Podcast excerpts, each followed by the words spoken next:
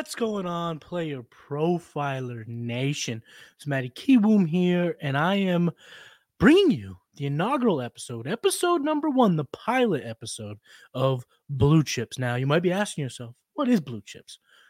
Well, Blue Chips is where Devy meets Dynasty, and it's all looked at through the lens of college football. So we have fantasy talk here, rookie talk here, draft talk here, all that good stuff will be right here on Blue Chips. We might do a a particular prospect profile, a positional highlighting or breakdown, uh, all that good stuff right here on the Player Profiler Network of shows, Blue Chips. And on today's episode, we're going to talk about a few players um, that I'm very, very excited to watch in the particular the playoff so the Rose Bowl and the Sugar Bowl, those games are on Monday, New Year's Day. So shout out if you're checking this out. Happy New Year, Happy New Year's Eve. Hope you didn't go too crazy and you're able to enjoy the football. Uh, I also will talk about a couple of other prospects and other bowl games, uh, but primarily we're going to target just a player from each team in the college playoffs um, that then it might not be part of the 2023 or 20, 2024 class. Could be beyond uh, uh, like a Devy type of approach. If you have any Devy startups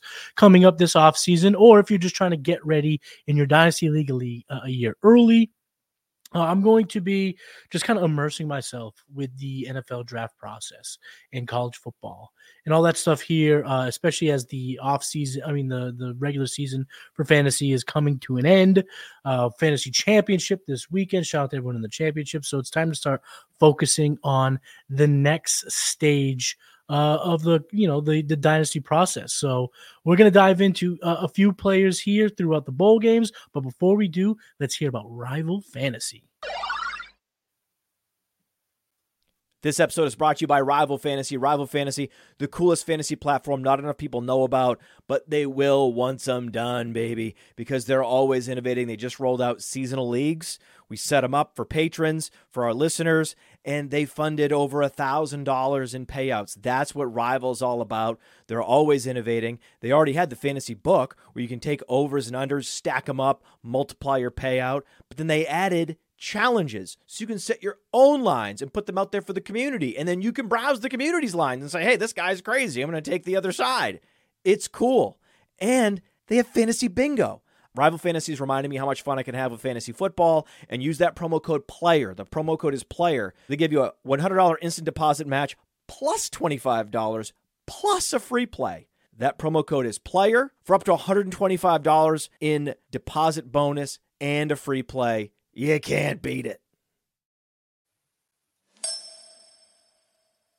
Man, Kiwoom, the inaugural episode of Blue Chips. Let's get right into it. And let's start with the Rose Bowl.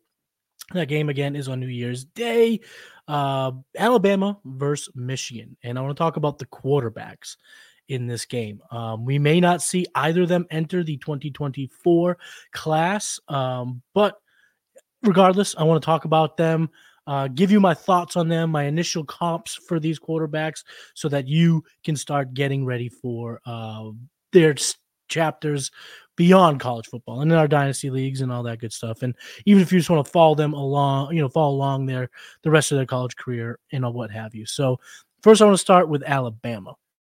Their quarterback, Jalen Milroe. First of all, shout out to Milrow calling out Bill O'Brien at the presser this kid's got moxie. This kid has some cojones. Um, and that's part of why I I really like this kid as a prospect. Um, 6'2, 220. He's a sophomore, so he won't be eligible for this year's draft class, but he's he's built. He's got that Cam Newton, Anthony Richardson frame, just a little shrunken down, a few inches shorter, a few pounds lighter.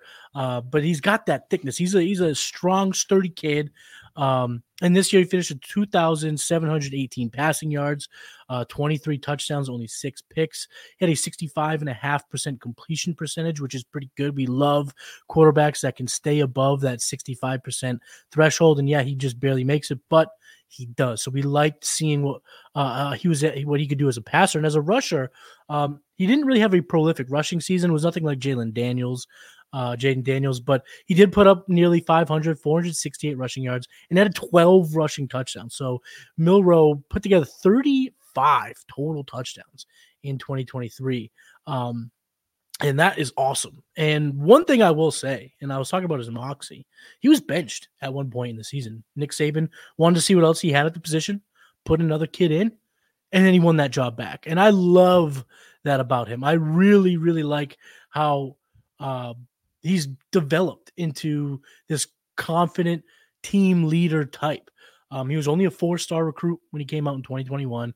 So to you know, for a four star, you know, especially just coming off of the the Bryce Young era, right? The Bryce Young era was the highest ranked quarterback prospect in program history. So after he left, went 101 to the Panthers, there was obviously a, a bit of a, a hole to fill for the Crimson Tide. And Milroe got first crack at it. Again, was put to the bench, was sent aside didn't care. He worked his way back in the starting lineup, and here they are now fighting for a national championship. They are in the semifinals, uh, and I really, really like that about his character, about his uh, his profile. Uh, when I watch some tape on him, I've been watching a bunch of tape on these kids. Um, what I see is I see an elite playmaker, both with his arms and his legs. Um, he's not afraid to chuck it deep. He's not afraid to break to break run with it. Um, he did run a 464 40 in high school. Um, he'll probably be a little faster come his testing time next year uh, when he comes out. So there's a, a, room to improve there. But he's not, like I said, he's not a Jayden Daniels. He's not the uh, Lamar Jackson tuck it and run. He can run when he needs to. Uh, but because he's an elite playmaker, He's also a bit too fearless, in my opinion, because, like I said, he's not afraid to take hits. He's not afraid to chuck the ball downfield. He's a playmaker in every sense of the word, but that comes with a bit of recklessness, and that's definitely part of his game. That's definitely a little bit of a red flag for for him. And like I said, watching his tape, I think that this kid has 101 potential uh, in his range of outcomes. If he can continue to develop, if he can get a little bit more careful uh, leading the offense, I do think this kid can be a, a really high draft pick in the 2025 uh, NFL draft. So I like what I see in my initial comps for him. He could be anywhere from a Josh Dobbs to an RG3 really. He's got that size. And I know you might be saying Josh Dobbs, why, why, why?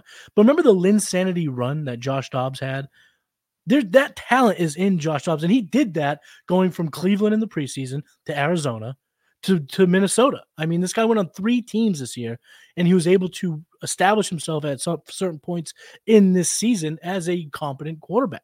There's a skill set in Josh Dobbs, and on top of the the comp, this is really his play style comp, not a one for one career arc type of comp.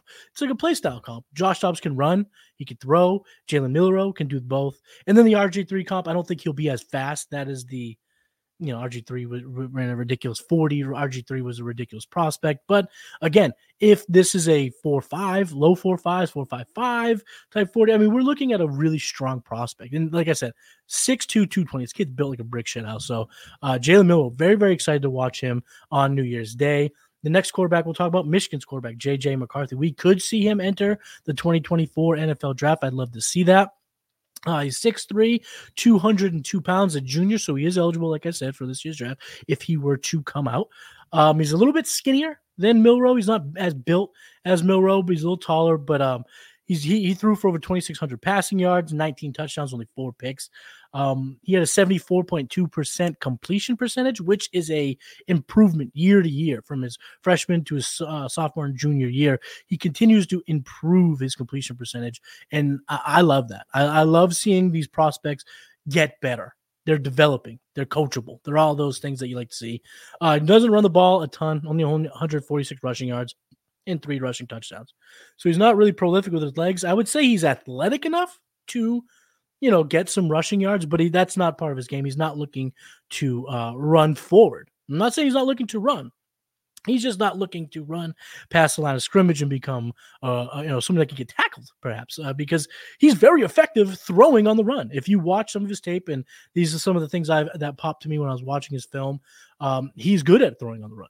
He can make the throws as he moves to his left, moves to his right. He's very kind of flexible in how he can get the ball downfield, uh, which it, it's it's a skill set that that definitely is nice. I mean, JJ McCarthy is a massive prospect. He was uh, highly ranked. I think he was the third or fourth uh, highest ranked quarterback in his high school recruiting class. So this kid comes with the resume, he comes with the prospect profile.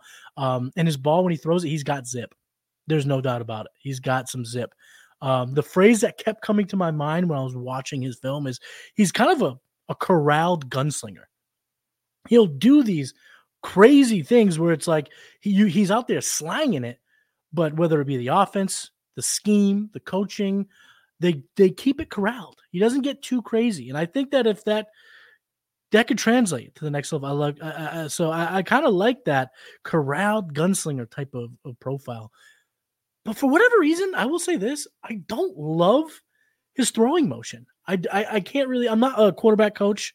Uh, I don't have that in my tool belt yet to know exactly why I don't love his throwing motion. But when I know when I watch it, it doesn't feel quick. It doesn't feel smooth enough. Uh, uh, maybe someone can correct me uh, or or educate me as to different reasons why this may stick out to me. But for whatever reason, I don't love his throwing motion. But he is a good playmaker. Um, he makes incredible throws. He throws in he's not afraid to throw in tight windows. That the throw against Ohio State um, in the game this past year, uh, where he literally threw it in the window, big. I mean, the Ohio State defender was crashing down. He hit um, his wide receiver for a touchdown. It was an incredible throw, and he did it again, uh, kind of moving. He wasn't just stationary. He can move around in the pocket. He can move around from left to right and still make throws uh, down the field. And like I said, he's got a good arm. So uh, I like what I see from JJ McCarthy. JJ McCarthy was somebody that I was really, really excited about when I was going to dive into, uh, you know, the college playoff teams. Um, and then when I watched him, the comp that came to mind, the play style comp, people are going to hate this. They are. Get ready for this. You're going to hate it.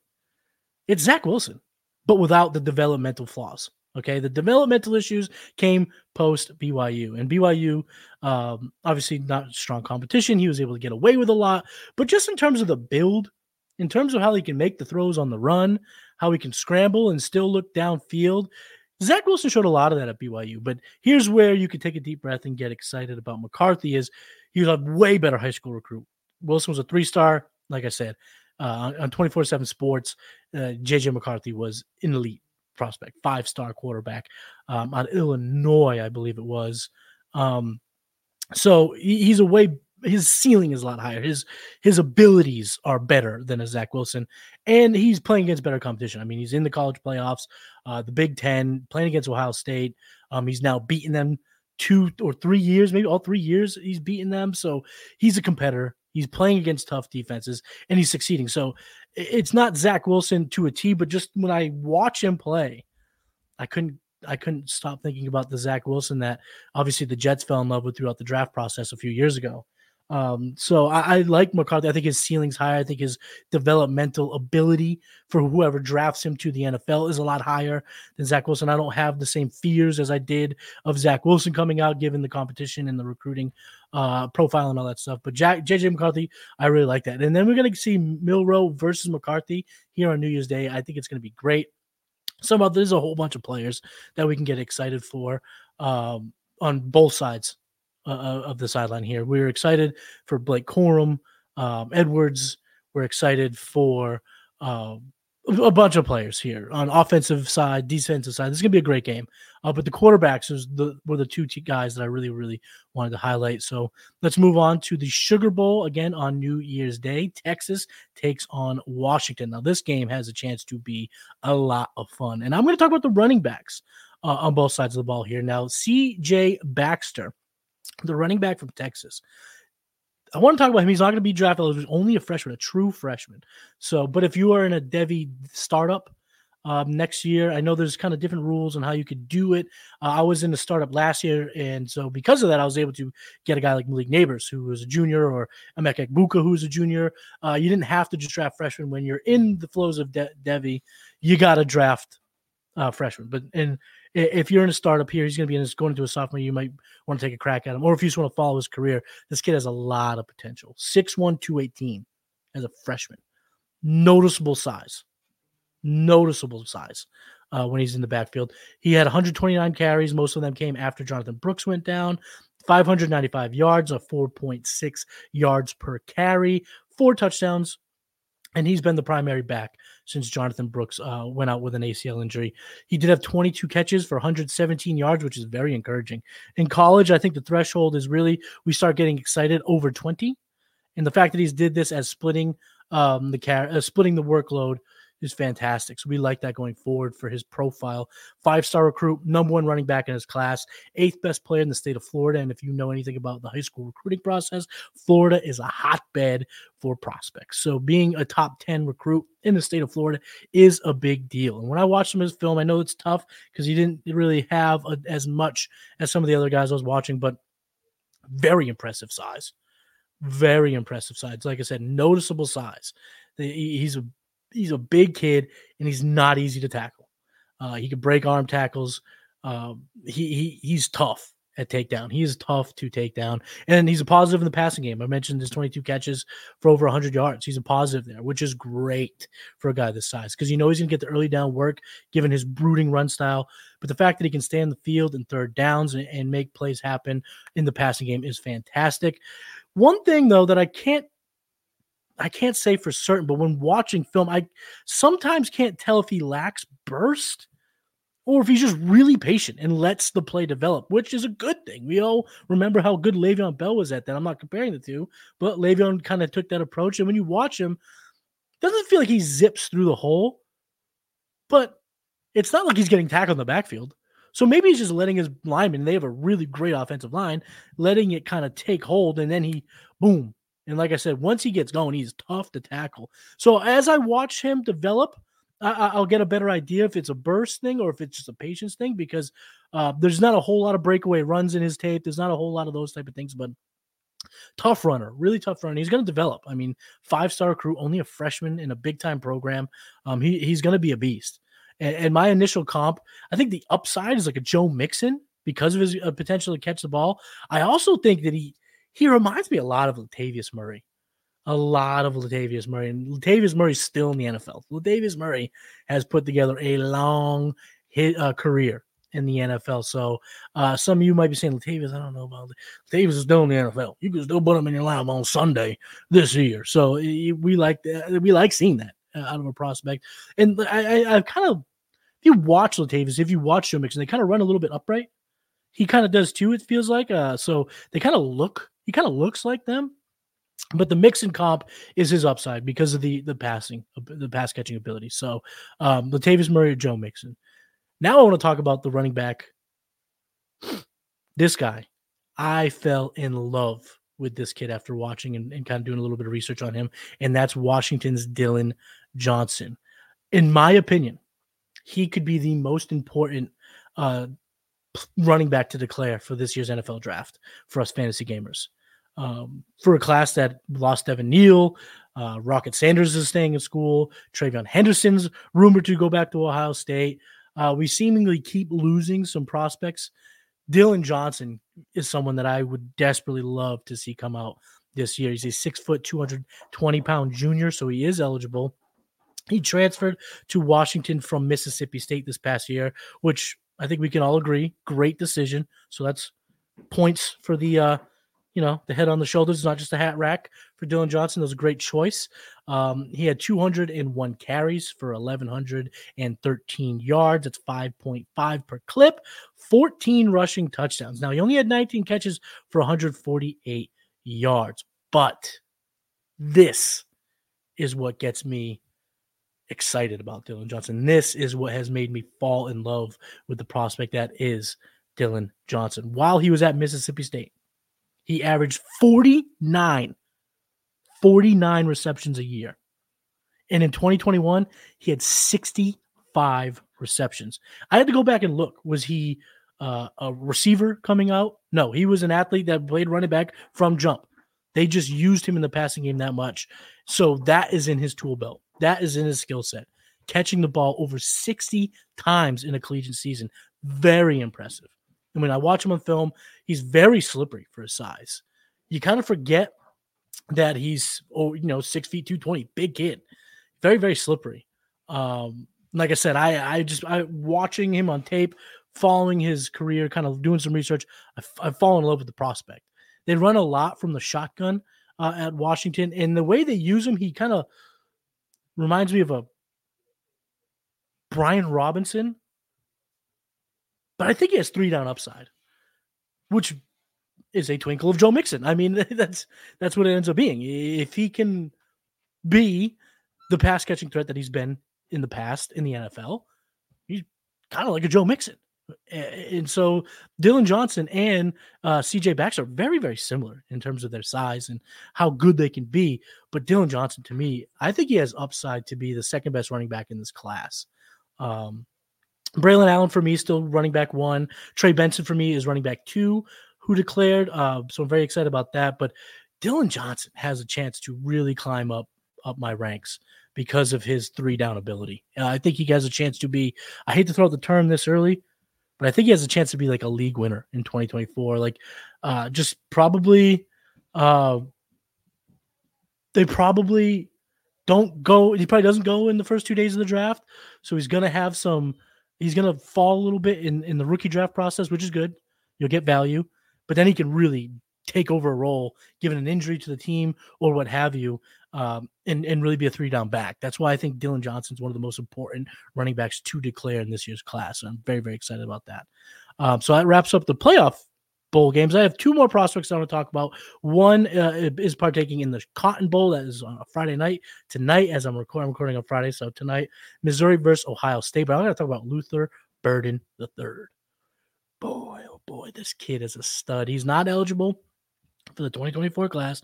He's 5'11, 208. He's a sophomore. So next year, he's already being dubbed the wide receiver one of the class. Uh, he's my wide receiver one of the 25 class. 83 catches for over 1,100 yards, eight touchdowns. Third in the nation in yards per route run. Second in the nation in YAC. Um, he primary he plays primarily out of the slot, 81.7%. Um, but in the NFL today, we're seeing guys dominate from the slot. Uh, I've become a fan of the receivers that play primarily at slot. Higher volume, a lot of passing catching ability. I love that. Uh, he's a five star recruit. He was the number two wide receiver in the 2022 class. So, I mean, pedigree, pedigree, pedigree, pedigree when you're talking about Burden the third. Uh, watching the uh, some of his tape, he tracks the ball very well. He's dangerous at all levels. They throw screens, they throw slants, they hit him downfield. He's can make plays anywhere because like number two in the nation in YAC. So you can throw him a screen, you can take it to the biscuit. Um, he's got alpha vibes, and those vibes are on max. Turn that to 11. He's got the alpha mentality. He's got that alpha in his game, uh, and he's not afraid to make a catch in traffic. I mean, cook those in the ball. There might be three defenders around him. He is going to get it, and he might not go down. They, he might bounce off one and take it because he's very sturdy. You know, uh, 210 pounds at 5'11, very sturdy solid kid, and he uses that to his advantage. And my initial comp, when I uh, uh, was watching my tape, was DJ Moore. DJ Moore had a great year, and uh, in Maryland before he came out the, into the draft, he was a first round pick. And if you know me, Kiwu, you know how much I love DJ Moore. So to see this come out be a potential for Luther Burden, loved it, loved it, loved it. And the last guy we talk about here on the first episode of Blue Chips.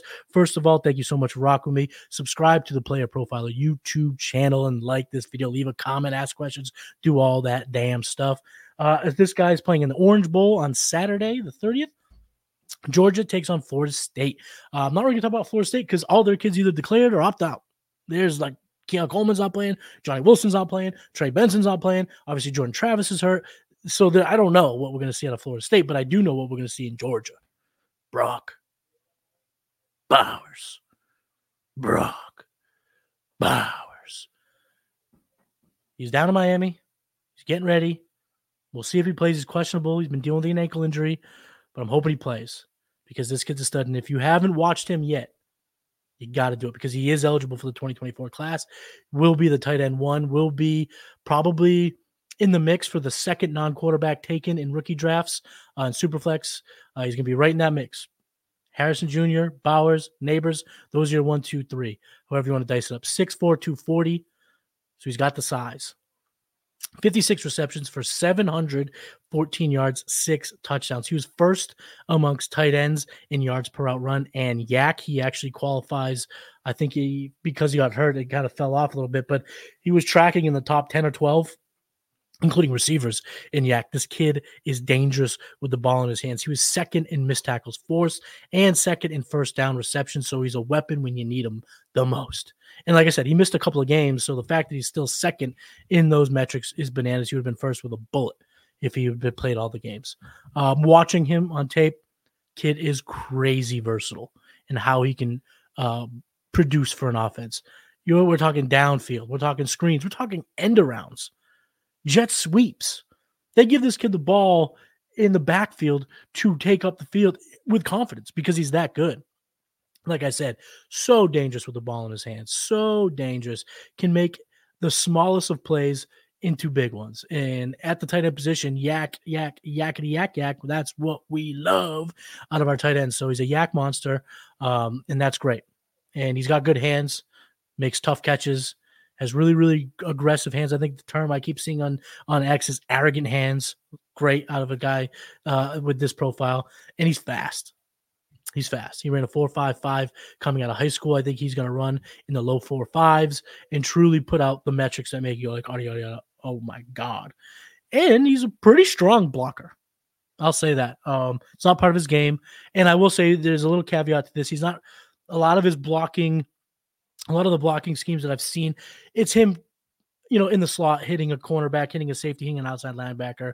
He's more of, you know, chipping the the defensive end, but you're not seeing him. He's like a Darnell Washington. Okay, he's not in there moving defensive ends out of the way, but he's competent, uh, and that's good uh, for the NFL level. We the NFL coach franchise likes a, a tight end that could be um, in line when they need him to be, uh, and then block downfield when they need him to do that and I think he's more than capable of doing it. And my initial comp on Brock Bowers is um, he's a, a, faster new age tight end.